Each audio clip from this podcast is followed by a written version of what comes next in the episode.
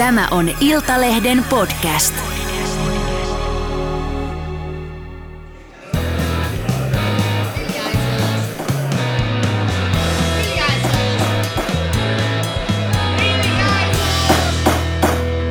Politiikan puskaradio. Studiossa Marko Oskari Lehtonen ja Jari Hanska. ja Lauri Nurmi. oikein hyvää torstaita. Pääsiäisen alustorstaita. Niin, mä rupesin miettimään, että onko tämä onko tääkin, eihän tämä mikään kiirastorstai. Ei, tää, on, tää, on, tota, tää on lankatorstai. Lankatorstai, eli hyvää, mm-hmm. hyvää tota, torstaita kaikille kuuntelijoille sinne Puskaradion vastaanottimien toiselle puolelle. Edessä on pitkä, pitkä pääsiäinen, joka alkaa poikkeuksessa tämmöisellä pääsiäisjaksolla, eli nauhoitamme tänään poikkeuksellisesti äh, torstaina, sillä huomenna olemme kaikki vetäytymässä ja juhlimassa, tota, muistelemassa Jeesuksen kä- noita kohokohtia. Koska on pitkä perjantai. Pitkä perjantai. Ennen kuin mennään, meillä on tänään tuhtikattaus isoja, isoja puheenaiheita, mutta ihan ennen haluaisin onnitella Politiikan puskaradion Twitter-kirjeenvaihtaja Jari Hanskaa merkittävästä saavutuksesta, joka ei ole Suomen NATO-jäsenyys, vaan Alma Median maaliskuun äh, some-influencer. Jari, voitit tämän himoitun palkinnon nyt ensimmäistä kertaa mutta jotenkin epäilen, että et viimeistä. Miltä nyt tuntuu, kun olet Alma Median, siis pörssiyhtiön kuukauden some-influencer? Tätä palkintoa ei voi mikään ikinä ottaa minulta pois. Olen ikuisesti Alma Media Oyjin maaliskuun 2023 some-influencer. Tämähän tarkoittaa siis äh, kuuntelijat siellä toisessa päässä niin, äh, niin kuin politiikan ja politiikan toimittamisen saralla ja niin kuin media, media-alalla sitä, että Jarihan on tästä eteenpäin nyt sitten palkittu toimittaja. Olen palkittu toimittaja ja tuota, se on hienoa, koska meidän toimituksessa on aika paljon palkittuja toimittajia. Ja mä sain palkinnoksi äh, semmoisen juomapullon, joka mulla ei ole mukana, mutta sitten mä otin tähän studioon mukaan, mä sain, mä sain Alma Spirittiä. Tämmöinen äh, tölkki, hieno tölkki, jossa on tämmöistä vähän niin kuin nuorisotyyppistä tämmöistä äh, graffitikuviointia, mm. ja tässä on Alman logo, ja tämä on siis hiilihapotettu energiajuoma.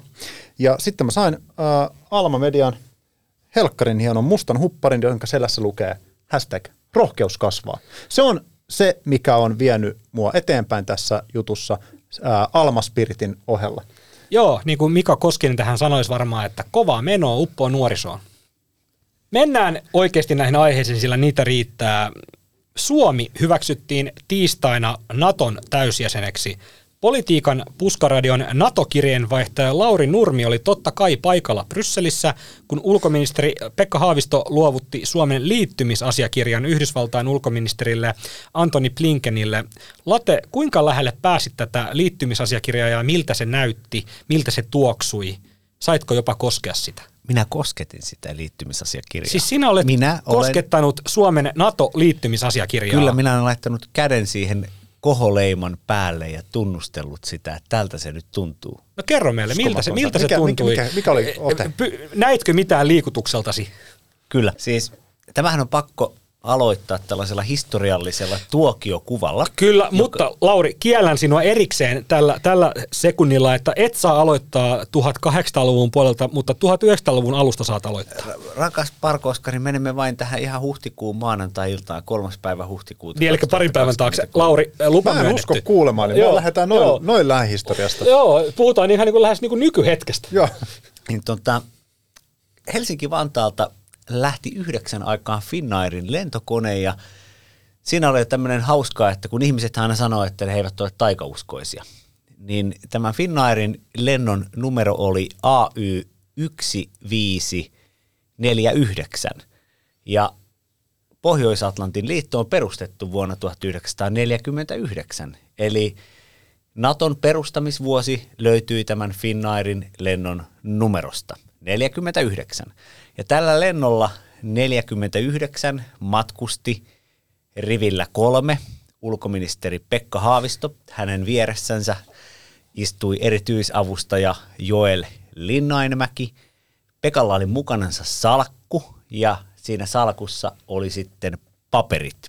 Eli tämä NATO-asiakirja matkusti maanantai-iltana tällä Finnairin koneella kohti Brysseliä. Ja istuin siinä rivillä numero yksi, hieman Haaviston etupuolella ja täytyy sanoa, että meillä oli kyllä ikimuistoinen tämmöinen jopa tunteikaskin matka. Haavisto kertoi tarinoita tämän NATO-hakemusprosessin vaiheelta ja tämä koneen etuosan väki ehkäpä kohotteli muutaman maljankin ja lähellä oli, joku jo meinasi ehdottaa, en minä, että pitäisikö tässä melkein maamme laulua laulaa tältä tämmöiseltä yhteiseltä, yhteiseltä tuota historiallisen hetken tuota tunteeltamme. Ei pakko kysyä väli, ketä ne muut matkustajat rivillä 1, 2 ja 3 oli, että Oliko jos, ne myös toimittajia vai oliko ne UM äh, esi- tai, et jos Pekka Haavisto laitettiin riv, tai... karjavaunuun riville kolme, niin ketkä, siinä, niin kuin, ketkä oli ne vielä tärkeimmät vielä? Joo, ja ket, mikä tämä porukka tavallaan on ollut, kenen kanssa näitä tarinoita on niin kuin jaettu? Vai onko ne vaan sattumanvaraisia tota, turistimatkustajia vai mikä se Olitteko oli? siis bisnesluokassa vai, vai karjavaunun puolella? Olimme bisnesluokassa. No niin, tämä, tämä kävi selväksi. No niin, kyllä ministeri, ulkoministeri matkustaa NATO-asiakirjan kanssa bisnesluokassa ja t- kerrottakaa nyt siis kuulijoille, että tällaisissa tilanteissa niin sitten ää, toimittajillakin, journalisteillakin on omat keinonsa selvittää, että millä lennetään. No ei ollut mitään selvitettävää, eli kerrotaan siihen julkisesti. Oli sovittu ulkoministerin kanssa, että matkustetaan samalla lennolla ja, ja välitetään tämä historiallinen tunne. Eli Pekka Haavisto oli myös tälle itse, itse tuota todennut, että ilman muuta tämä sopii, kun hän vertasi tätä ihan EU-jäsenyyteen liittymiseen 1995 ja aivan Suomen valtiollisen historian keskeisiin ulkopoliittisiin ratkaisuihin. Ja kun ne paperit on koneessa, niin tämmöistä ei tapahdu tässä pöydässähän istuu nyt, mä, mä koen olevani vähän ulkopuolinen, koska tässä pöydässähän istuu nyt tota kolme ihmistä, tai no neljä, jos Riikka lasketaan tuottajana ihmiseksi, ja varmaan lasketaan siellä, mutta lähinnä, jotka ovat äänessä tässä lähetyksessä. Tässä lähetyksessä on äänessä kolme ihmistä, ja kaksi kolmasosaa on ollut erittäin suuressa roolissa Suomen NATO-prosessin aikana. Late on tätä herkeämättä seurannut ja nyt toiminut Pekka Haaviston bodyguardina tällä tota, ilmeisesti Finnaarin lennolla Brysseliin, jossa oli, oli, oli, oli salkussa muuten vähän erilaisia eväitä kuin tota, kaksikolla Kaikkonen Lintilä aikoinaan Ruotsin kuninkaan juhlaillalla sen matkustassa. Heillä oli ilmeisesti erilainen salkku matkassa. Ja tota, Jari, Jarin vaimon kultaisella tai anteeksi kullitetulla kynällä on aikanaan Haavisto allekirjoittanut Kyllä. tämän ja. Suomen NATO-hakemuksen, joten tässähän on tässä on aika lailla nyt niin kuin ollaan niin kuin asian ytimessä. Tämän pöydän ääressä on aika paljon tätä niin kuin tämmöistä NATO-osallisuutta niin sanotusti. Ja, ja sitten minä kysyin Pekalta juuri, että, että siinä sitten, että, niin, että Jari Hanskan vaimon kynällä allekirjoitettiin nämä tuota, hakemusasiakirjat. Et nyt kun liittymispaperi mm. allekirjoitetaan, niin että onko kynä ja sitten Haavisto sanoi siihen, että no, no nyt ei toivottavasti... Nyt hanskaa paikalle nyt taas. Toivot, toivottavasti lähetti toki terveisiä ja sanoi, että nyt ei kovasti tarvitse välttämättä kyniä toimittajia pyytää, että hän luotti, että suomalaisen NATO-suurlähetystön diplomaatit ovat hänelle kynän löytäneet siellä Brysselissä. Ja tota, niin, kysyit Marko Oskari juuri, että ketä muita tässä matkusti. Niin... Itse asiassa Jari kysyi, mutta Jari mä voin kysyi. toistaa tämän Joo. kysymyksen. Ketä muita matkusti? Sitten meitä oli Iltalehden loistava, erinomainen, briljantti, taitava ja asenteeltansa, asenteeltansa super valokuvaaja Elle Laitila.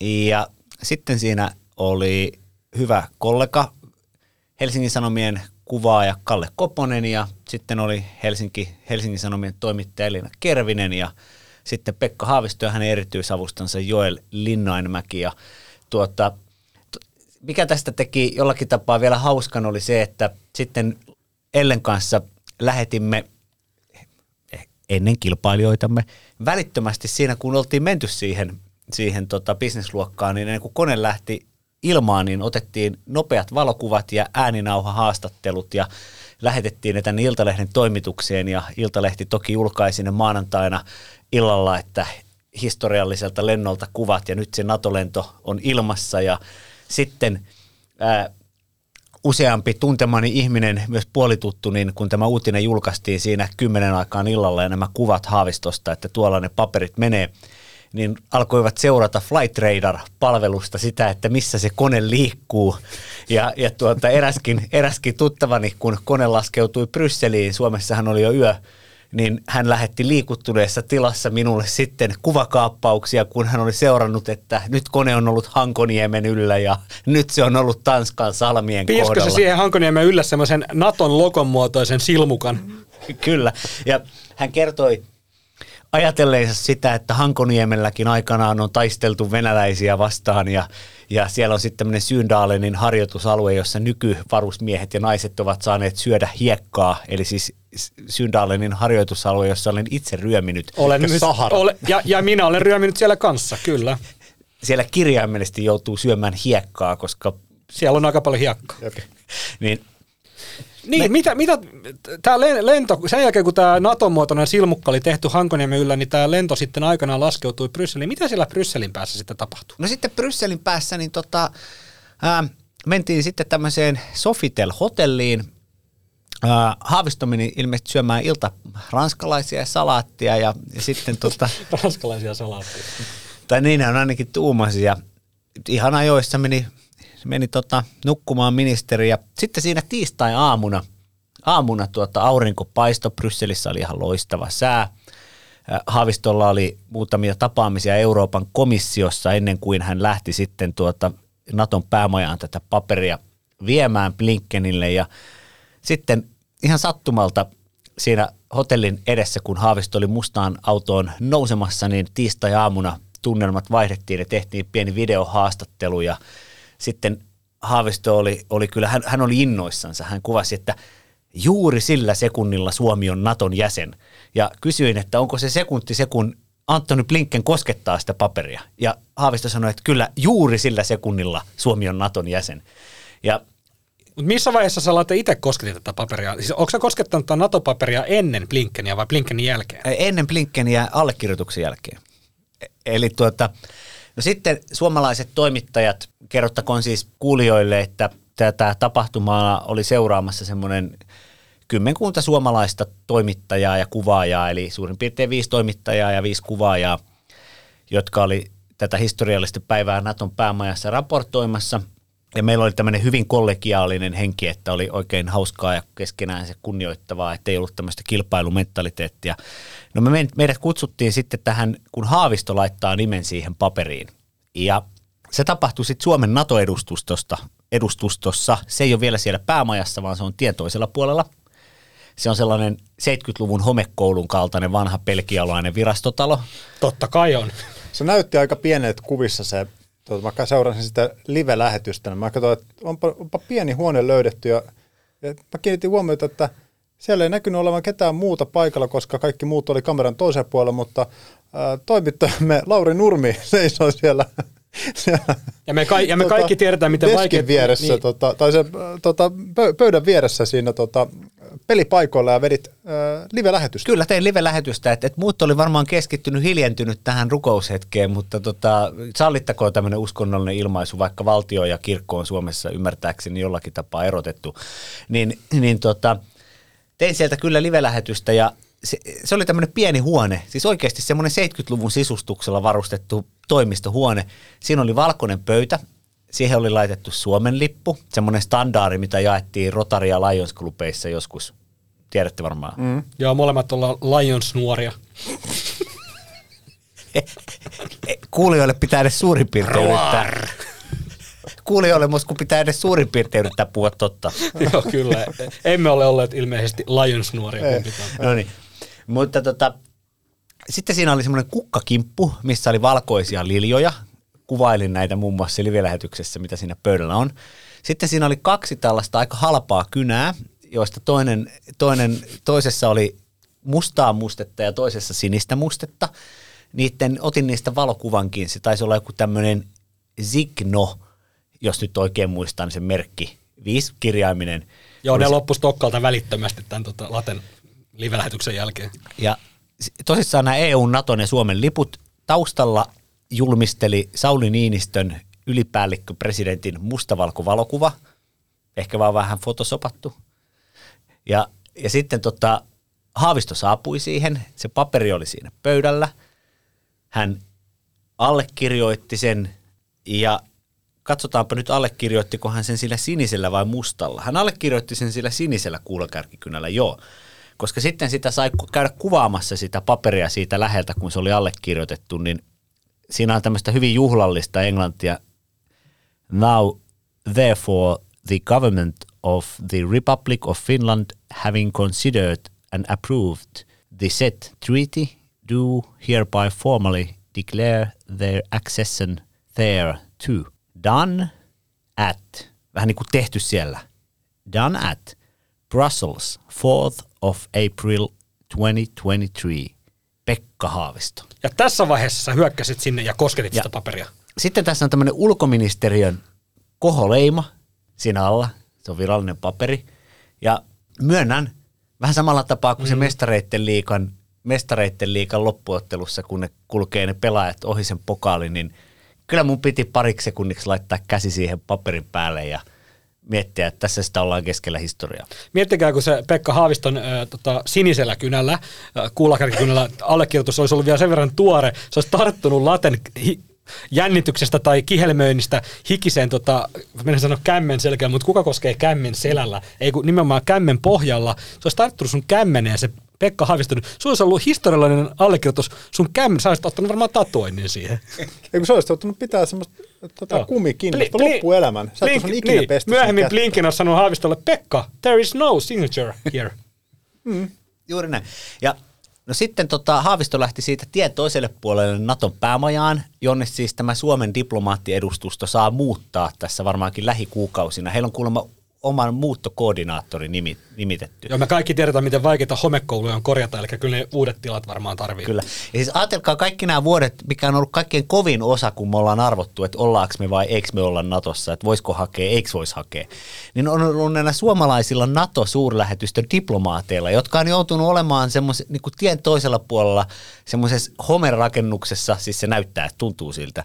Ja sitten toisella puolella on miljardeja maksanut upouusi tuota, ää, niin kuin koko Naton päämaja, mutta se, sulla ei itselläsi ole pääsyä sinne muuta kuin kutsusta kylään, koska ei ole jäseniä. Eli onko kauhean väärin tai kaukaa haettu, että Suomi on ollut tämmöisessä NATO-koirankopissa? Ei, siis Suomi on ollut NATO-koiran kopissa kirjaimellisesti. Tarkkailijajäsenenä. Ky- kyllä, Hän on koska- tarkkaillut sieltä miljardipalatsia, tiedätkö sä, että jonain päivänä ehkä kenties. Ja sitten 2017 siellä oli NATO-suurlähettiläänä ulkoministeriössäkin edelleen korkeassa virassa oleva Piritta Asunmaa. Ja hän kertoi mulle, että kun se uusi miljardipäämaja vihittiin käyttöön vuonna 2017 toukokuussa, olin muuten silloinkin paikalla, niin tota, Suomen NATO-edustustoa ei edes kutsuttu siihen avajaisiin, Tien toiselle tien puolelle. toiselle puolelle, koska ei oltu jäseniä.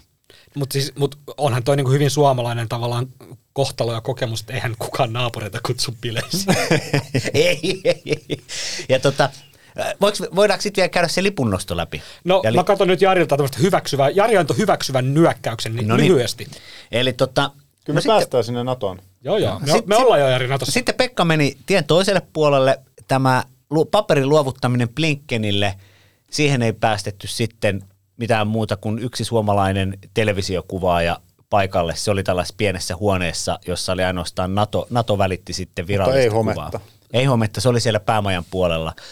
Ja sitten itse, itse tuota, seisoin siinä puolikaaressa olevien lippujen luona, jossa oli tyhjä lipputanko vielä siinä vaiheessa Ranskan ja Viron lippujen. ei, ei, ennen, kuin, ennen kuin päästään lipunnostoon, niin äh, siis tämähän meni nyt, nyt se meni niin, että se Blinken otti sen paperin ja se mun mielestä siinä oli tietty semmoinen antikliimaksi, koska mä olin koko tämän NATO-prosessin ajan odottanut sitä, mitä meillä on paljon uutisoitu ja Suomen mediassa uutisoitu, että sitten ne paperit otetaan, ne rajataan sinne Washingtoniin ja sitten on se kassakaappi, minkä yksityiskohdat sä osaat ulkoa ja sitten kun se kliksahtaa kiinni se kassakaappi, niin sitten Suomi on Naton jäsen ja että me oltaisiin saatu se kassakaappi ovilive tehdä.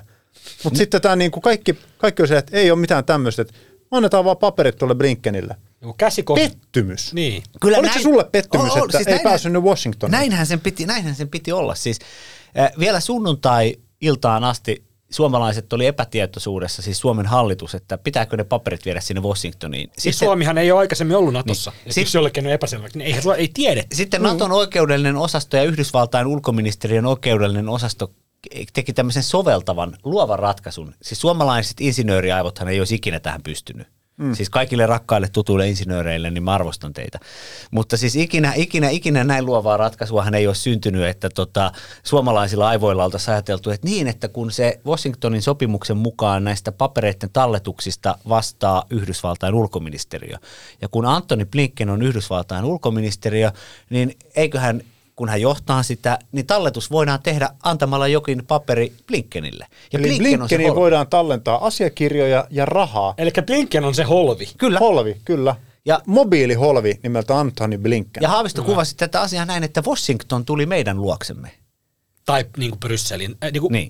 Tavallaan puoliväliin. Mm. Kyllä. Ja sitten siinä oli semmoinen jännitysmomentti siitä, että tota, se, sitten ne piti antaa paikallista aikaa 14.30, eli, eli tota, Suomen aikaa 15.30 tiistaina se paperi Blinkenille. Seurasin sitä Naton suoraa lähetystä, olin siinä lippujen luona odottamassa, että milloin se tulee, ja sitten ei ketään kuulu. Ö, 15 minuuttia menee, ja sitten siinä eräskin suomalainen tota, henkilö, jätettäköön, sanotaan vaikka sotilashenkilö, totesi minulle, että eikä tässä ole käynyt niin, että se Turkki ei olekaan tallettanut niitä omia papereitansa siellä Washingtonissa. Ja, ja viimeiseen asti odotettiin, että viekö se Turkki nyt siellä Washingtonissa ne paperit sinne holviin, jotta sitten siellä Brysselissä voidaan ottaa tämä Suomen paperi vastaan. No sitten noin 15 vaille neljä Suomen aikaa sitten Pekka Haavisto ja Blinken kävelivät huoneeseen ja sitten totta, Haavisto antoi sen paperin ja Blinken sanoi ne sanat, täten julistan Suomen Naton kolmanneksi kymmenenneksi ensimmäiseksi jäseneksi. Ja sitten sen jälkeen Sauli Niinistö ja Jens Stoltenberg tulivat tällaiseen ovensuu mediatilaisuuteen ja sitten olin jotenkin, yleensä mä aika sanavalmis ja hyväkin saamaan näitä kysymyksiä tämmöisissä kansainvälisissä yhteyksissä.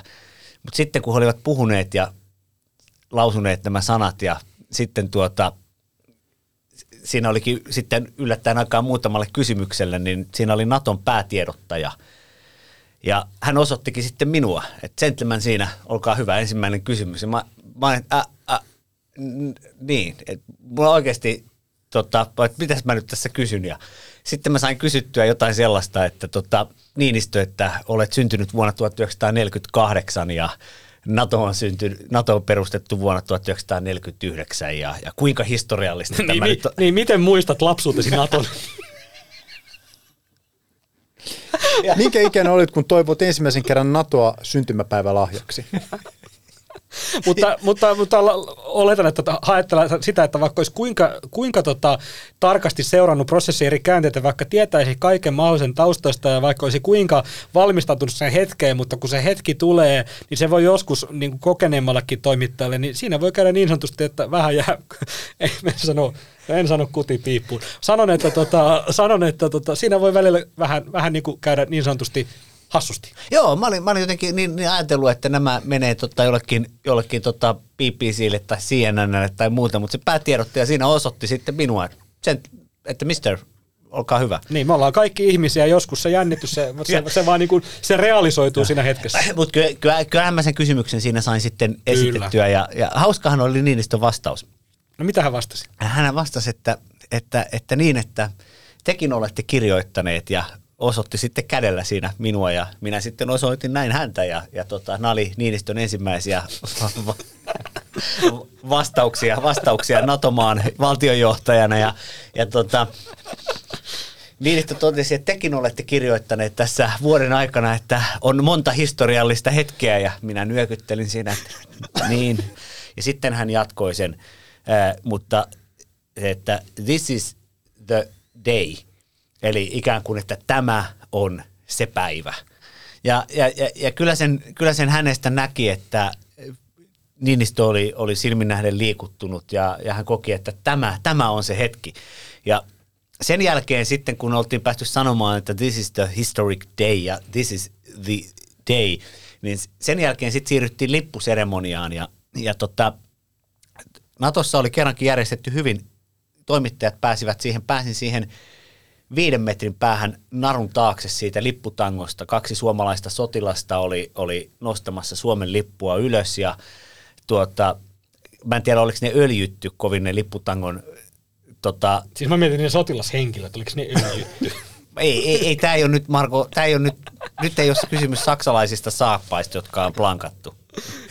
Ja sitten mä, kun ne lähti kiskomaan sitä lippua ylös, niin kuului se semmoinen Siis Se kuuluu siis lähetys, mistä? lähetykseen läpi Mistä se, kuuluu? niistä, äh, siitä tota, tangosta, kun siinä Niin, vittu no niin isot liput äh, verrattuna näihin no, Siis isot liput verrattuna normaaleihin lippuihin, niin siinä on semmoiset ylhäällä ja alhaalla semmoiset, jotka pitää sen niin kuin, äh, siinä lipputangossa kiinni sen äh, lipun reunan, että se pysyisi mahdollisimman hienosti siinä. Ja nyt kun oli tuulinen päivä, niin nehän lepotti tosi hienosti siinä lähetystä, lä, lähetystä kun katsoi ne isot liput, mutta ne vähän narisi siinä mennessä. Siis mä ajattelen koko ajan niitä öljyttyjä se narisi siinä. Ii! No niin, no sitten se tota keski-eurooppalaiseen tämmöiseen metsästyskostyymeihin pukeutunut sotilasorkesteri, niillä on semmoiset hienot hatut ja, ja, ja tota, va- Oranssit varohaalarit. Ja tota- Hirvimettä. Siellä, no niin, älkää tää on herkkä hetki. Sitten alkaa maamme, sitten alkaa maamme laulu soida. Lippu lähtee kohoamaan ylös ja siinä, siinä lipuston keskellä sitten seisovat tämä valtionjohtajat ja ulkoministerit ja siinä on Antti Kaikkonen ja Pekka Haavisto ja Sauli Niinistö ja, ja tuota, katsovat sitä lipun kohoamista ja sitten me journalistit katsomme sitä heitä vastapäätä. Lähempää lipputankoa ja aurinkoa vasten Suomen lippu kohoaa, siinä on Viron lippu vieressä ja, ja sitten on tuota, Ranskan lippu ja Naton lippu on siellä ympyrän keskellä ja sitten siinä on ympärillä likipitäen hyvin kaiken nähte, nähneitä kollegoita ja kuvaajia, niin tuota, ensin siinä oli, ei ollut aurinko, aurinkolasit päässä, oli aurinkolasit ottanut tähän käteen, mutta sitten siinä vierustovereita kun katsoin ja, ja heillä on kyynel silmässä, niin totesin, että ehkä tässä itsekin laitan nämä aurinkolasit päähän, että siinä monenlaista ajatusta kävi, kävi mielessä siitä tästä meidän historiallisesta kamppailustamme tätä, tätä tuota, naapuriamme vastaan ja, ja, ja sanon, että varmasti esimerkiksi monen edesmenneet isoäidit ja isoisät olisivat halunneet nähdä tämän, tämän päivän. Ja tällaisia ajatuksia siinä itse kullakin sitten oli myös meillä kuvailla ja journalisteilla. Ja mutta nyt päästään sitten siihen tämä, eli oli hyvin, hyvin, hyvin, hyvin liikuttava hetki ja amerikkalainen CNN kollega siinä myös takana onnitteli ja, ja sanoi, että tämä on, tämä on, että on, tämä, on tämä hienoa ja mm. et, et oltiin, oltiin, ja Naton turvahenkilöstökin oli opetellut sanomaan tervetuloa NATOon. Eli, eli kun oli suomalainen toimittaja, niin heille oli opetettu kaksi sanaa, tervetuloa NATOon. Ja ne sanottiin joka paikassa, kun oli toimittaja. Mm. Mutta sitten, kun lippu oli Sangos, Salossa, ää, siitä muut kutsuvieraat meni, ja, niin Antti Kaikkonen ja, ja tota, jäi, siihen, jäi siihen sitten vähän ihastelemaan sitä lippua vielä ja katsomaan. Ja mentiin siinä Kaikkosen luo, ja kaik, että mikä nyt on fiilistin. Kaikkonen laitto, otti, otti reibanit pois silmiltä ja sitten hän teki sellaisen kunnon jalkapalloilijan MM-kisa tuuletuksen, pumppasi ilmaa, pumppasi ilmaa tänne kylkeen ja sitten tuota räväytti siihen päälle vielä täällä studiossa näytän, mutta se ei nyt ehkä, ehkä No onneksi meillä on kolme kameraa täällä, niin saadaan varmaan tähän videolle. näytti siihen Ellelle sitten näin voiton merkkiä ja tämä ikoninen voitonmerkkikuva, voitonmerkkikuva on sitten julkaistiin Iltalehdessä ja Kaikkonen sanoi ytimekkäästi, tehtävä suoritettu. Se, on- se on, tuossa on kaksi vaarallista tota noin, niin, tällaista ää, symbolia. Tämä voiton merkki, että se vai, riippuu vähän missä Kummin kulttuurissa. päin sen antaa. Kummin päin sen antaa. Antaako sen niin kuin kämmenselkä katsojaan vai sitten tota, ää, Koska koura. tota- Ko, se, on- Britanniassa toisinpäin, niin se tarkoittaa sitten vähän muuta asiaa. Joo, ja sitten tämä tehtävä suoritettu, eli mission accomplished, on kuitenkin viittaus George W. Bushin kuuluisiin sanoihin, kun hän julisti Irakin sodan päättyneeksi ää, tai tehtävän suoritetuksi vaiheessa, jossa oli edessä aika monta, aika monta vuotta ja monta sink, sink, sinkkiarkkua, mutta, mutta Kaikkonen veti, sehän hänellä oli rohkeutta kasvaa ja vetää penkat pölisten tota, tämä homma. Tasavallan presidentille torstaina eronpyyntönsä jättänyt toimitusministeristön pääministeri Sanna Marin ilmoitti keskiviikkona eduskunnassa, että hän ei tavoittele jatkokautta SDPn puheenjohtajana tulevana syksynä. Jari ja Late, kumpi yllätti teitä enemmän tämä Marinin ilmoitus siitä, että hän ei tavoittele jatkokautta SDPn puheenjohtajana, vai se ajankohta, jona tämä ilmoitus tehtiin, eli hyvin pian vaalien jälkeen? Aloitetaan Jari susta. Olitko yllättynyt tästä Marinin ilmoituksesta? En ollut hirveän yllättynyt. Se, kyllä se tuli aika selväksi siinä vaalikampanjan aikana, että hän on henkilökohtaisesti sitoutunut siihen, että SDPn täytyy voittaa tai ää, muuten Suomessa fasistit nousevat valtaan, niin nyt kun on sitten se tilanne, että fasistit nousevat valtaan, sen, Sanna Marinin sanoin. kyllä, niin tuota, ää, nyt kun ne, se toinen puoli tästä fasisti, fasistikoplasta on ehkä sellainen, kenen kanssa joudutaan neuvottelemaan sinne hallitukseen meno, menosta, eli kokoomus, tämä siis fasismi nyt näin niin kuin leikkisesti tässä ilmaistuna, niin tuota, ää, niin en mä, en mä, mä en niin oikein näe, että miten, miten tämä olisi voinut mennä niin, että, että Sanna Marin olisi sitten jatkanut puheenjohtajana. Okei, no nyt, nyt hän, hän tulee vetämään niitä hallitustunnustelua, puhutaan niistä myöhemmin, mutta ää, ja että olisi jatkanut sitten Orpon hallituksessa valtiovarainministerinä. Se vaan olisi ollut niin kuin – et jo, jo, Yhtälö, mikä ei mene mun mielestä yksin. Niin, että jos, et jos Petteri Orpon lempiateria on tämä Jaskan grillin Orvon oivallus, tämmöinen bratwursti hodari, missä on paljon paahdettua sipulia kaikilla mausteilla, niin olisiko tämä ollut sitten Orpon painajainen se, että Sanna Marin on samassa hallituksessa valtiovarainministerinä. Latte, mitä mieltä sä oot tuota tästä Marinin ilmoituksesta?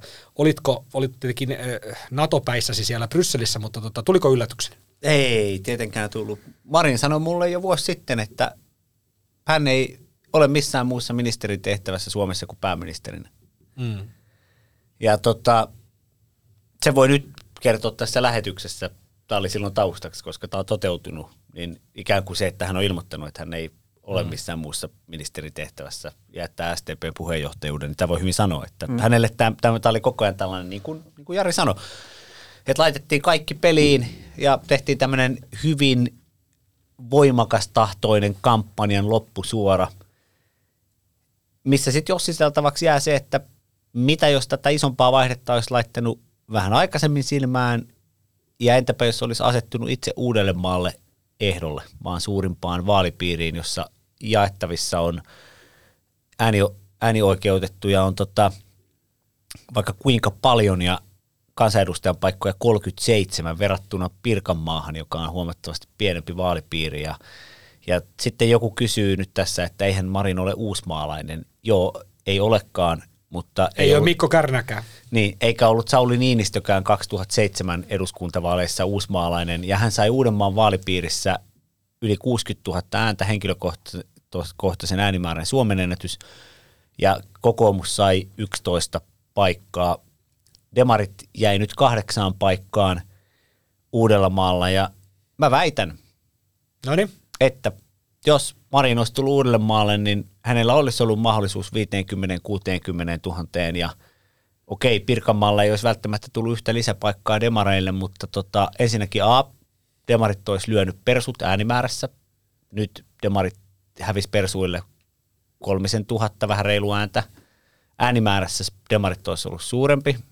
Ja olisi ollut myös mahdollisuuksia rajoissa, että vaalipiirimatematiikka olisi muuttunut niin, että perusuilta olisi voinut mennä Uudellamaalla joku paikka ja STPlle tulla sitten pari, pari lisää ja silloin demarit olisivat voineet voittaa, tai vaikka kolmekin lisää olisivat saattaneet voittaa perussuomalaiset. Et Marinilla ei ollut ihan kaikki, ei ollut ihan maksimipelissä.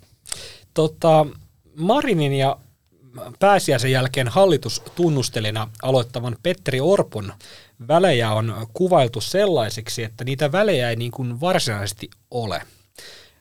Marin kertoo Orpon soittaneen hänelle keskiviikkona vähän ennen tätä tiedotustilaisuutta, mutta ilmeisesti Marin ei ollut siihen vastannut. Hän sanoi siinä tiedotustilaisuudessa Marin, että soittaa Orpolle tämän tiedotustilaisuuden jälkeen. Mitä te luulette, että onko tämä Marinin ilmoitus iso, osa niin kuin tämmöistä isompaa kuviota, joka tasoittaa sitten tietä nimenomaan näihin tuleviin hallitustunnusteluihin ja sitä seuraaviin hallitusneuvotteluihin, joissa nyt on pari vaihtoehtoa, eli joko porvaripohja tai sitten sinipuna. Että Marin oli itse sanonut, että hän tavoittelee pääministerin jatkoa ja suurimman puolen paikkaa sitä ei tullut, niin onko tämä nyt kyse siitä, että nyt hän haluaa antaa sitten tietä mahdollisesti Antti Lindmanille tai, tai muille, Ei, muille tässä- seuraajilleen. M- miten sä Lauri näet Tässä tämän? kannattaa, ei, nyt kannattaa unohtaa STP. Ei, tässä on STPstä kysymys. Tässä on Sanna Marinista kysymys. Noniin. Niin tota, tämä on meidän ollut monen demareitten tuntemus. Siis STPssähän on tällainen sisäinen kritiikkihän on, on tota, ollut kutakuinkin syväjäässä. Demareissahan nimenomaan on vanha perinne siitä, että oli puheenjohtaja kuka tahansa, niin käydään, häntä kritisoidaan sisältäpäin julkisestikin aina ja käydään tämmöistä elävää keskustelua. Erkki Tuomioja aikanaan oli Paavo Lipposen takapuolessa kaktuspiikkinä. Ja, ja tota, mutta Marinin aikana mitään tämmöistä sisäistä julkista kritiikkiä ei ole ollut. Puheenjohtaja on ollut kaikki yhtä kuin STP. Ja nyt kysymys on Sanna Marinin uran jatkosta. Ja on kaksi vaihtoehtoa. Joko Marin on sen verran burnoutissa, että hän, ihan, kuten hän viittasi eilen, että hän on väsynyt, että hän tarvitsee yksinkertaisesti lepoa. Ja että hän tarvitsee niin paljon lepoa, että nyt ei ole urasuunnitelmia mielessä. Ja korostaa tähän väliin, että me emme ole siis lääketieteen asiantuntijoita, eikä Ei mikä, korosteta. Marin itse sanoi, että hän on, nämä vuodet ovat olleet vaikeita. Se viittaa siihen... Tarkoitin vain, että varmasti on väsynyt, mutta nyt ei Niin, lähdetä se viittaa siihen, että, että, että ihmis, ihmisellä on ollut jaksamisen kanssa, jaksamisen. hän sanoi itse, että hänellä on ollut jaksamisen Okei, kanssa. no Lauri saa toimia Vaikka- tänään no lääketieteen niin. asiantuntijoita. Ja, ja tota, jättäytymällä tästä pois, Marin saa itsellensä ansaitsemaansa lepoa tämän koronakriisin ja NATO-aikojen jälkeen. Ja hän saa ladattua akut ja eurovaalit 2024 vuoden kuluttua. Jos hän jatkaa politiikassa, niin siellä on tarjolla Euroopan sosialistien kärkiehdokkaan paikka, tämmöinen Spitzenkandidaattipaikka. Ja ainakin Brysselissä kaikki puhuvat siitä, että Euroopan sosialistipuolueet, joihin demarit siis, Suomen demarit kuuluu, niin että heillä olisi jo tällainen toive siitä, että Marin olisi heidän ehdok, kärkiehdokkaansa niin, että Marinin kasvoilla käytäisiin eri maissa eurovaalikampanja. Joo, tämä sisältää siis muutaman, mm. muutaman riskin ainoastaan nimenomaan, että hänen kasvoillaan käydään tämä kampanja, koska tämä Spitzenkandidaat-järjestelmähän ei ole oikein hyvin toiminut, että siitä ei ole pidetty kiinni, koska ajatuksenahan siis on se, että se puolue, ää, tai siis se ryhmittymä, joka voittaa sitten eurovaalit, niin saisi siitä sitten tota, Euroopan komission puheenjohtajan tästä Spitzenkandidaatista, mutta näinhän se ei ole sitten kuitenkaan mennyt.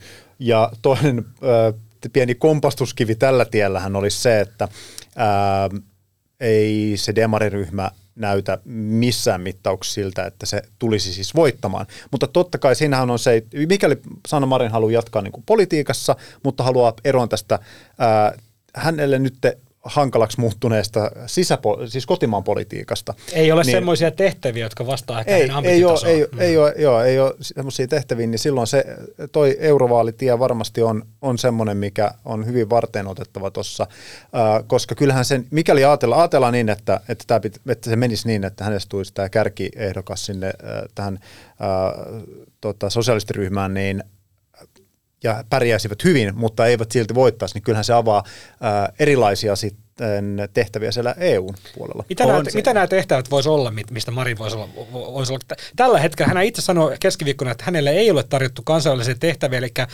tämmöistä niin kuin, ö, miljöitä ei ole näköpiirissä, että tällä hetkellä olisi joku su- suoraan joku Ei, tehtävä. eihän, hänelle, miten, eihän se voi olla edes mahdollista, millään tapaa käytännössä olisi ehditty tarjota. Suomessa on ollut vaalit sunnuntaina.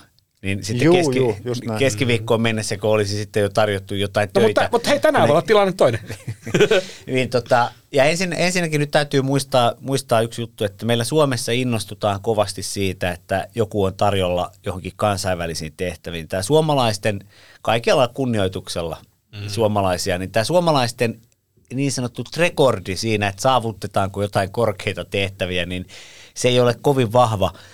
Tulee mieleen, että tota, yritysmaailmassa Jorma Ollila on Sellin hallitusta, Sellin hallituksen puheenjohtajana ollut sitten Max Jakobson oli ehdolla lähellä tulla YK pääsihteeriksi aikanaan. Harri Holkeri on johtanut puhetta YK yleiskokouksessa. Elisabeth Rehn on ollut tällainen korkea edustaja. Martti Ahtisaari teki Namibian rauhaa. Nämä, nämäkään eivät ole ihan sieltä ylimmältä huipulta. Mitäs Jyrki Katainen pääministerinä? Hänhän lo- jätti pääministerin tehtävät ja siirtyi tuonne EU-hommiin. Niin, hän, hän, hän siirtyi ihan tavalliseksi komissaariksi. Ja, ja tota, nythän se... Niin on- vain, vain EU-komissaariksi, vain, Joo, vain mutta- 25 mutta 000 tässä on euron se- Tässä on palkalla. iso kompastuskivi silläkin mm. tiellä, koska jos SDP ei ole hallituksessa, tai itse asiassa jos SDP ei ole pääministeripuolue, niin entinen demari pääministeri ei vaan tule ole seuraavan neljän vuoden aikana, niin häntä ei tulla valitsemaan siihen Ei, komissaariksi. Ei, Ei just niin kuin Jari sanoi, että se, se Ei kokoomus tule luovuttaa Ei, se paikkaa. komissaarin paikka menee sataprosenttisen varmasti kokoomukselle. Ja sitten myöskin nämä Euroopan sosialistit eivät ole suurin ryhmä Euroopan parlamentissa hyvin todennäköisesti, jolloin EU-komission puheenjohtaja eli Ursula von der Leyenin seuraaja ei tule heidän riveistänsä. Mutta jos olet ehdolla eurovaaleissa ja saat omassa kotimaassa hyvän äänisaaliin ja sitten kasvoillesi käydään kampanjaa siellä mm. muissa maissa, niin siellä on paljon korkeita muita tehtäviä. Siellä on esimerkiksi Euroopan parlamentin ö, puhemiehistöä, sitten on Eurooppa-neuvoston puheenjohtaja, joka on tuota, Eurooppa-neuvosto on, sitä kutsutaan, se on se, missä pääministerit kokoontuu. Siinä on ollut puolalainen, entinen Puolan pääministeri Donald Tusk. Siihen valitaan poliitikko ja sitten on EU-korkea ulkopoliittinen edustaja. Ja Ky- Niin kyllähän näitä tehtäviä siis löytyy, EU-tasolta löytyy paljon korkeasti palkattuja tehtäviä, mutta mun kysymys on ehkä Latte sulle se, että löytyykö sellaisia tehtäviä, mitkä vastaa sitten ehkä Sanna Marinin niin kuin käsitystä siitä, mitä hän, millaisessa tehtävässä hän haluaisi seuraavaksi olla, niin onko sellaisia tehtäviä näköpiirissä? no tämmöinen EUn, EUn vaikkapa korkea ulkopoliittinen edustaja, niin sehän sopisi Marinin kaltaiselle henkilölle. Mutta sitten se hyvä kysymys on siinä, että, ja nyt korostan, tämä ei ole millään lailla, millään lailla moite, mutta kun Brysselissä tätä kysyy, niin aika moni sanoo, että jos et osaa ranskaa tai saksaa, niin välttämättä ovet näihin huipputehtäviin eivät aukea. Mutta nythän Marinilla on siis aikaa harjoitella.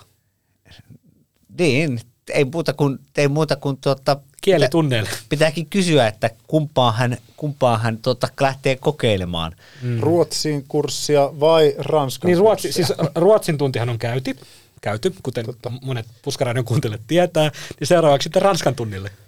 Tota, onhan tässä sitten vielä, jos noita jatkaa, niin no, no yksi, en tiedä pitääkö tämä nyt tehdä tämä hölynpöly ää, ehdotus käydä läpi. Naton pääsihteeri, Me tää ei, ei, käytiin- missään. ei, ei. lähtee kohta studiosta ovesta haukkuun. Tämä, tämä käytiin, hei, kiinnostaako te, otetaan nyt se, että ket, ketkä on tota, kuumimmat ehdokkaat Naton pääsihteeriksi. Tässä on tämmöinen, tässä on tällainen tota, pörssi. Vain sillä, sillä reunaehdolla, että ö, neljäntenä on sitten Sanna Marin. Ei. Tykkäsit tai et. Ei, koska Sanna Marin ei ole Ei se ole mahdollista. se ei ole mahdollista. Ei ole, siis, ei ole. siis, siis sit, sitä, tuota, sitä pidetään lähinnä huumorin mielessä näissä, näissä tuota, veikkauspörsseissä ihan siitä syystä, että Suomi ei ole ollut Naton jäsen kuin, kuin tuota kaksi päivää. Joo. Ja Plus, että se Pohjois, Pohjoismaista tuleva ehdokas ei ole to, kovin todennäköinen, koska Pohjoismailla on ollut tota, Naton pääsihteerin tontti aika pitkään jo. tämän, het, tämän hetken veikkauspörssissä, kun Stoltenberg on väistymässä nyt tänä vuonna vihdoinkin, hänen jatkokautta hänen kauttansa jatkettiin, niin eilen kävin ulkomaisten NATO-diplomaattien kanssa, kysyin heiltä, että ketkä nimet ovat esillä. Kertoivat, että siellä käytäväkeskusteluissa, jo tätä nimirulettia pelataan, niin siellä on Viron pääministeri Kaja Kallas, mm-hmm. on yksi nimi. Onko hän liian tällainen voimakas, hänen tämmöinen voimakas Venäjä asenteensa miellyttää No se ainakin lähettää Venäjälle viestin, siis Kyllä. se olisi tosi vahva Kyllä, ja signaali. häntä, häntä tukevat monet jäsenmaat, mutta sitten toisille hän voi olla liian tällainen voimakas. No sitten on Tanskan pääministeri Mette Fredriksen, mm. mutta Tanskasta on ollut jo historiassa mm. pääministeri, mutta haluttaisiin naista, haluttaisiin nais, nainen johtoon. Monet maat haluaisivat naisen pääsihteeriksi. Sitten Hollannin äh, Rutte ja sitten Espanjan, Espanjan pääministeri, he ovat sitten, he ovat sitten miehiä. Ja tässä on tämmöinen nelikko, joka näissä nyt pyörii. Britit voisivat tarjota puolustusministeri Ben Wallisia, mutta osa NATO-maista haluaa nimenomaan, että tämä henkilö olisi toiminut valtiojohtajana, jotta sitten jos vaikka Trumpin aikana oli tärkeää, että Stoltenberg pystyi Trumpia silmästä silmään katsomaan ja Trump kunnioitti Stoltenbergia, kun Stoltenbergkin oli ollut hierarkiassa maan johtaja. Late, tarjotko minulle, Jarille ja Riikalle illallisen, kolmen ruokaleen illallisen ää, tota, jälkiruokakonjakeilla Helsingin parhaassa ravintolassa, jos Marinista tulee Naton pääsihteeri. Savoissa. Savoissa. Tarjoan. Pa- äh, hetkinen, oliko tämä kolme ruokalajia? Kolme ruokala illallinen ja jälkiruokakonjakit. Konjakit saat maksaa itse. Kokoomuksen puheenjohtaja Petteri Orpo nimitetään pääsiäisen jälkeisellä viikolla hallitustunnustelijaksi. Orpo lähettää ensitöikseen eduskuntapuolueille listan kysymyksiä, joista ensimmäinen lienee, onko puolue valmis kokoomuksen johtamaan hallitukseen. Mitä luulette näiden muiden kysymysten olevan? Siellä yksi kysymys on semmoinen vakio muistelisin näin, että siinä kysytään, onko puolueellanne kynnyskysymyksiä hallitustyöhön osallistumisesta. Yksi kysymys tulee todennäköisesti olemaan sama, millä Antti Rinne muistaakseni neljä vuotta sitten tiputti perussuomalaiset ää, kelkasta, ja se oli se, että sitoudut, sitoutuuko puolueenne ää, Suomen ilmastotavoitteeseen. Oliko sitä 2035? Joo. Joo. Ja mitähän muuta? Varmaan, mä veikkaan, että sinne laitetaan nämä työperäistä maahanmuuttoa ja maahanmuuttoa koskeva ylipäätään. Sopeuttamistoimet. Oleva. Joo, sopeuttam- Siis se, se ta- talouskysymys on siis ykkönen. Se on aivan varmasti ykkönen. Siis sen jälkeen, että suostuuko hallituksen, mm. jota kokoomus vetää, mutta se talouskysymys on varmaan isoin siinä. Lä- lähdetään tota purkamaan sitten, että mitä, mitä tota, vaaleissa oli nimittäin aika paljon pettyneitä puheenjohtajia silloin tulosiltana. Lauri, mitä vastaa vasemmistoliitto Petteri Orpolle? Vasemmistoliitto kirjoittaa rintarohtingilla, että eivät ole valmiita sopeuttamaan valtion taloutta kuudella miljardilla eurolla. Ja kaikkeen muuhun vasemmistoliitto voi sitten vastata, vastata tuota kokoomukselle miellyttävällä tavalla, mutta tällä yhdellä vastauksella se vasemmistoliitto lähettää itsensä oppositioon, kuten niin kuin Jari sanoi aivan oikein perussuomalaiset viime hallitusmuodostuksen alkaessa. Antti Rinne esitti, viritti perussuomalaisille kysymyksen, joka oli numeroitu yksi, ja vasta, Jussi halla vastaus, jossa hän oli sitä mieltä, että Suomen ei pidä tehdä tällaisia ilmastotoimia, että, että muiden maiden pitää tehdä, mutta ei Suomen, että sillä ei kuulemma mitään merkitystä, mitä Suomi tekee, niin se pudotti perussuomalaiset jo sitten oppositioon, ei tarvinnut enää enempää, vasta, enempää lukea. Jari, mennään pettyneiden listaa eteenpäin. Mitä vastaa vihreät, Petteri Orpola? Ne vastaa kyllä siihen äh, ensimmäiseen kysymykseen, missä kysytään, että kiinnostaako hallitusyhteistyö, niin vastaavat ehdottomasti, että kyllä, kiinnostaa, vaikka tappio kirveleekin. Ja sitten he vetävät tiukkaa, tiukkaa sitä omaa linjaansa, mitä vaalien alla ää, esittivät. Et niin, jos jotain, niin jos jotain olisi saatavissa tälläkin tuloksella. Niin, kyllä, mm. kyllä. Joo, tässä on kaksi hallituspääpohjaa, joista toinen on tämä 109 kansanedustajan vaihtoehto. Siinä olisi kokoomus, sitten perussuomalaiset, RKP. Ja nyt sitten hyvät kuulijat ja rakkaat Iltalehden lukijat. Te lähetätte ihanaa, kun lähetätte palautetta, lähettäkää palautetta, mutta jos tämä tavoittaa, niin RKPllä on siis kymmenen kansanedustajaa, koska vakiintuneen käytännön mukaan yksi tulee Ahvenanmaalta. Yksi tulee Ahvenanmaalta ja hän työskentelee ruotsalaisessa eduskuntaryhmässä. Eli tämä yhdeksän näkyy vaalituloksissa, mutta täällä studiossa ja kirjoituksissa käytän tätä kymmentä. Tuleeko sinulle palautetta siitä, että miksi RKPlle on merkitty kymmenen, kun ne sai yhdeksän? Tulee. Mulle ei tullut ikinä. Ja siis mä ihmettelen, miksi ei tullut, koska mä teen sitä samaa, että mä laitan aina sen kymmenen sinne. Ja kesät, talvet, kymmenen, vaikka vaaleja edes käyty vielä, niin kymmenen automaatilla vaetaan. No, mä itse asiassa Anna ja Henrikseltä kysyin tota, tulosillassa vähän pilkä silmäkulmassa, kun kello on aika paljon siinä ja vaalit alkoi olla selvä, niin että RKP aina tulee tämä kymmenen. Että ihan sama mitä tekee, niin se on aina kymmenen. Niin niin Anna-Maja Henriksson muistutti, että se on kuitenkin tosi tärkeää, että onko yhdeksän vai kymmenen, koska jos on yhdeksän, niin tota, se tarkoittaa tuossa valiokuntapaikoissa. Joo, Joo, että se, se kymmenen on ihan eri asia kuin yhdeksän. Hän, hän valisti siinä mm. vähän sitten. Joo, det är jätteviktigt för Finland, Svenska Folkpartiet, att eh, ni har i varje valet, var efter valet, tio riksdagsledamöter tätä Joo, ja, ja nyt, nyt ku, viimeinenkin ku, kuuntelija poistui, poistui kanavalta, kun luuli, että Svenska Ylen lähetys on kaapannut meidän, meidän jakson. Mutta mennään listaa eteenpäin. Pettyneiden listalla kärkisiä, varmaan yhtään kärkisiä pitää keskusta, joka menetti sen kahdeksan kansanedustajaa sen jälkeen, kun oli menettänyt aika paljon enemmän edellisessä vaaleissa. Eli nyt on niin kuin puolet yli puolet tavallaan siitä, mitä tota silloin Sipilän loiston aikoina saavutettiin. Ne on nyt mennyt, eli 23 paikkaa jäljellä, niin mitä vastaa Annika Saarikko Petteri Orpolle? Saarikko tuota, jos hän haluaa puolueensa pelastaa. Saarikko lähettää itsensä ja keskustan oppositioon. Nimittäin nyt näihin vastauksiin ei oikeasti kannata kiinnittää hirveän paljon huomiota. Ne vastaukset on osa tämmöistä hauskaa teatteria, koska todellisuudessa tämä hallituspohja hyvin pitkälti pohjustetaan tässä pääsiäisen aikana, kun mämmiä syödään, niin kuumat linjat ovat avoimina, on vähän pashaa, pashaa myös poskessa.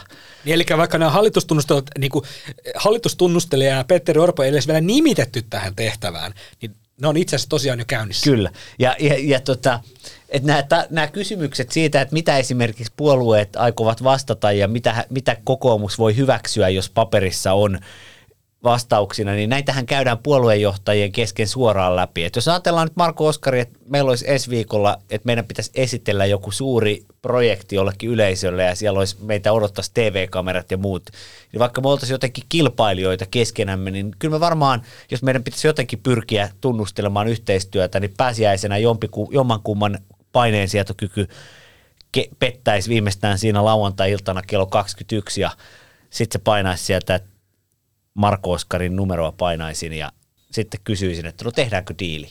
Ja siis kerrottakoon nyt kuulijoille, että viime kerrallahan tämmöinen diili oli.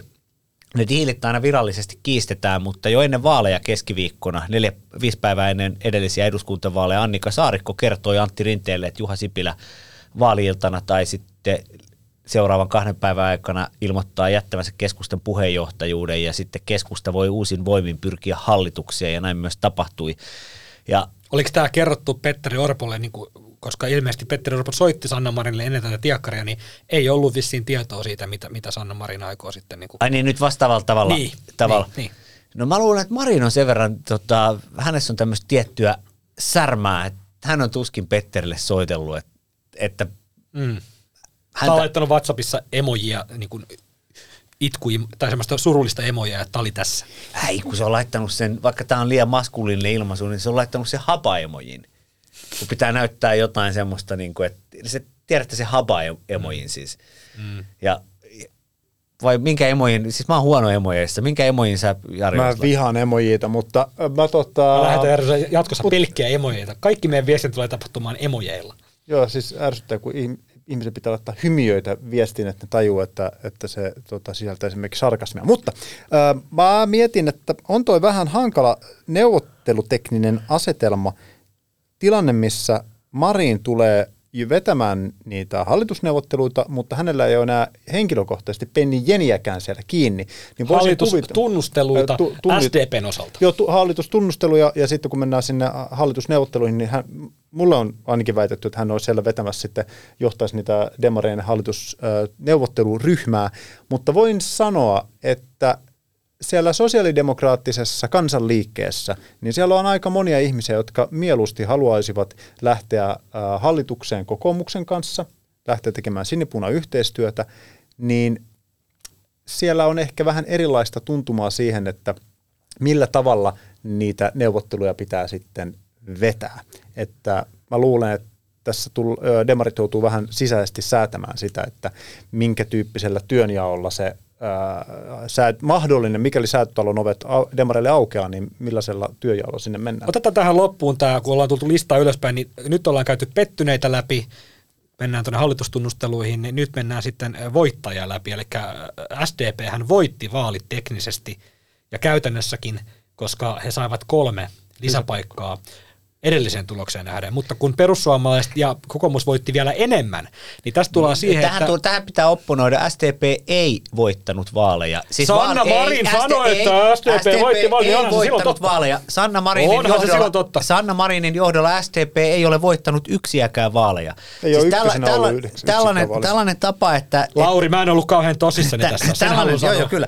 Mut siis, mutta siis kun joku, joku kuulija voi ajatella, että näin, että SDP voitti vaalit, politiikassa puolueiden paikkamäärä on ainoa tapa mitata.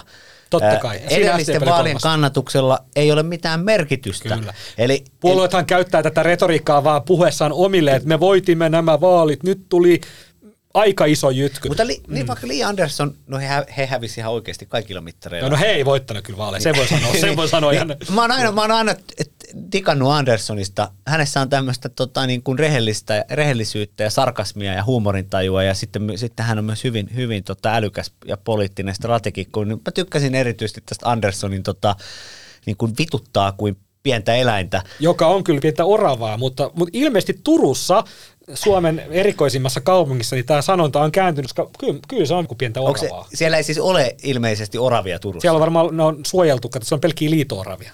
Kun se on ekorre. Joo, mutta tota, ihan, ihan loppu ennen kuin, ennen kuin tota, lähdetään syömään mämmiä, suklaamunia ja pashaa, jos semmoista haluatte käyttää, niin tota, mm, demarit, perussuomalaiset kokoomus, millä askermerkeillä lähdetään pääsiäisen viettoon ja mitä tapahtuu pääsiäisen jälkeen? Mitä veikkaa, että mikä tulee olemaan, tota, lähdetäänkö oikeasti yrittää porvaripohjaa vai lähdetäänkö oikeasti yrittää sinipunaa niin kuin ensimmäisellä kierroksella? No kyllä se ensimmäisellä kierroksella varmaan kokeillaan sitä porvaripohjaa. Se kuuluu vähän niin kuin tapoihin. Kun... Joo, mutta mm. siinä nyt on tosi iso kysymysmerkki se, että kun keskusta on sydänverien myöten loukkaantu, sekä loukkaantunut että kokenut niin kovan ää, vaalitappion, niin se, että Kepu saisi pullautettua itsensä siihen ää, henkiseen tilaan, että he lähtisivätkin hallituksen. No en tiedä, pääsiäisenä tapahtuu ylösnousemuksia, niin ehkä heillekin tämmöinen tapahtuu.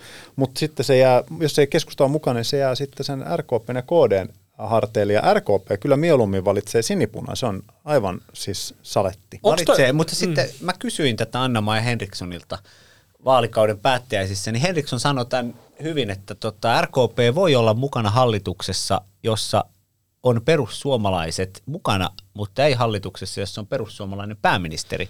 Ja tämä 109 kansanedustajapaikan KD, RKP, perussuomalaiset kokoomus käänteisessä järjestyksessä, niin se on se, mitä varmasti ensin tunnustellaan. Mutta onhan se ohkanen, Lauri. 109, ei, niin onhan, ei, se, onhan se vähän ohkanen. Ei, ei, ei se enemmistö parlamentissa. 200 paikkaa, 109 riittää ihan No hyvin. ei se tarvitse kuin muutama, flu, ei, muutaman flunssa, niin ollaan, ollaan jo vaikeuksissa. Joku lasket ministerit siitä, niin. tota, niin ketkä no, on aika niin. paljon poissa. Niin onhan no, perinteisesti semmoinen niin 100, 115 niin kuin siitä on, eteenpäin. Mutta on, on sitä johdettu, nykyinen politiikka on niin vaan kokoomuslaisten kanssa jutellut tästä, että nykyinen politiikka on niin repivää, että, että tota, monissa maissa on vähemmistöhallituksia, enemmistö aika niukkoja. Ja onhan Suomea johdettu esimerkiksi 2014-2015, sieltä lähti vasemmistoliitto ja vihreät lätkimään, niin oliko niitä sitten 102 koneita hallituksella oli mm. kansanedustajia ja tuo 109 kyllä se onnistuu, koska... Mutta se asettaa tietynlaisia kyllä niin kuin reunaehtoja vaatimuksia sille niin kuin nelivuotiskaudella, koska siinä täytyy olla tar- enemmän tarkka. Kyllä, mutta sitten sit, joo, ja sitten toisaalta monet, ainakin kokoomuslaiset, jotka sitten johtaisivat tätä, niin ne on sanonut, että, että sitten se myös tekisi siitä hallituksen johtamisesta helpompaa. Mm. Niin, kun on vähemmän osapuolia. Niin. Niin, siinä mielessä, joo. Mutta se myös todennäköisesti tarkoittaa sitä, että se hallitusohjelman vaati, vaatimukset hallitusohjelmalle tulee olemaan aikamoiset, että se pitää olla hyvin mm, tarkka. Kyllä. Että siinä ei, ja sitten tulee just tämä, sama kuin Marinin hallituksen kaudella yhtäkkiä pamahtaa päälle korona, tuo aivan extempore tilanteita, Ukrainan sota, että et mitä sitten, kun ja, tämmöisiä niin kuin poikkeuksia tulee. Ja tähän jos lopuksi ottaa, niin se mikä nyt ratkaisee mun ymmärrykseni ja tietojeni mukaan on se, että mitä perussuomalaiset vastaa siihen ilmastokysymykseen. Se on, ihan, se on yksi ihan keskeisistä.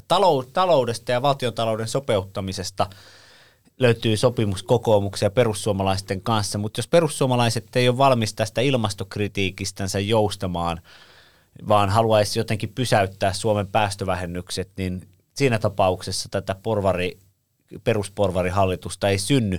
Ja sitten se toinen päävaihtoehto on edelleen tota, kokoomus, SDP, RKP ja vihreät.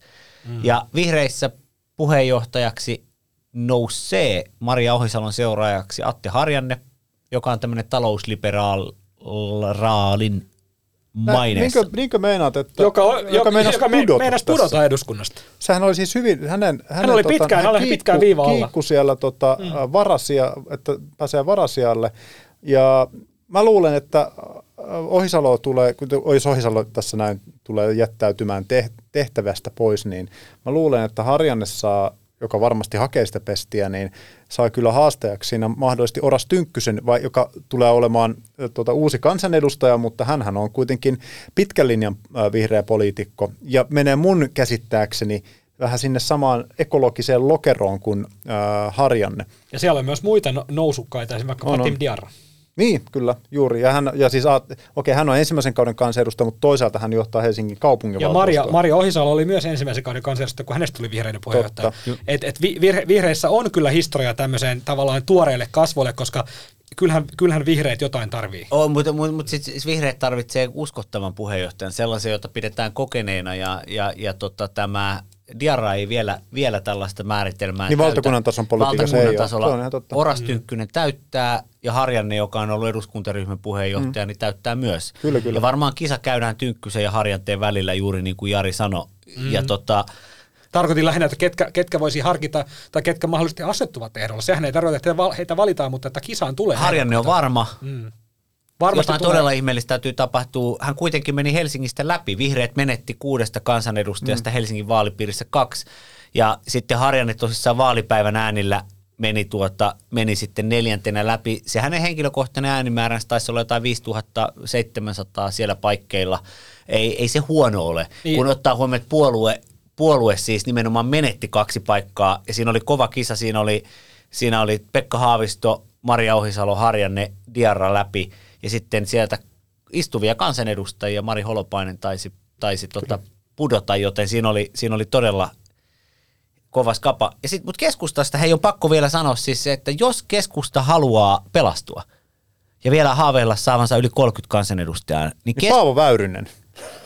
Hän sai tuhat ääntä Lapissa. Et se, se peli taitaa olla nyt pelattu. Joo. Sori Late. Sano Niin sä olet varmaan väyrys, sä olet varmaan Ei. tulossa väyryseen. ei, ei, Väyrynen, hän, hän nauttikoon ansaitusti siellä Keminmaalla Diplomaattista koskemattomuutta tässä ja Juuri lähetyksessä jatkossa. eläkepäivistä, niin tota, keskustan on keinolla millä hyvänsä runtattava perussuomalaiset sinne hallitukseen ja itse jäätävä pois. Sillä vaikka asiaa miten päin pyörittää, niin mitään muuta vaihtoa keskustalla ei ole kuin sellainen tilanne, jossa perussuomalaiset menee hallitukseen, sitten Kepu jää oppositioon, ja sitten Kepu pääsee sanoa tuolla maakunnissa, että katsokaa nyt, katsokaa tuota porukkaa, katsokaa, katsokaa. Ja kun tiedetään, että ei tule mitään kovin hyvää, niin seuraavissa vaaleissa Kepun kannatus on ylöspäin. Ja Ja, ja t- tähän kiteytyy musta politiikan hienous, koska jos keskusta olisi hallituksessa, olisi tekemässä ihan niitä samoja asioita. Mutta koska jos on oppositiossa, he voi arvostella sitä, mitä he olisi ollut itse tekemässä. Mutta tämä tää on musta tää on politiikkaa Ja nimenomaan. Et sitten se erä- on jokainen vuorollaan. Se sit- on sitä nimenomaan. Ja sitten eräs tota hyvä, äh, sanotaan tälleen, koska hän ei varmaan tästä pahastu, pahastu niin tota, tällainen politiikan penkkiurheilija, ää, tuttuni Harri Karpeen, joka tuntee keskustan, ollut itse aikanaan keskusta nuori, nykyään poliittisesti tuota, kaikkein sitoutumaton, niin hän pohti keskustan tulevaisuutta ja kiteytti sen niin, että keskusta menee sinne, minne menee Antti Kaikkonen. Ja seuraavaksi hyvät kuulijat, Politiikan puskaradion historian vaikein viikon vitsi. Sanna Marin ryhtyi pääministerikautensa jälkeen timanttikauppiaaksi ja osa-aikaiseksi ruotsin kielen opettajaksi. Mitä Marin sanoi oppipojalleen työnteon lomassa? Hio, matto, mat, timantit.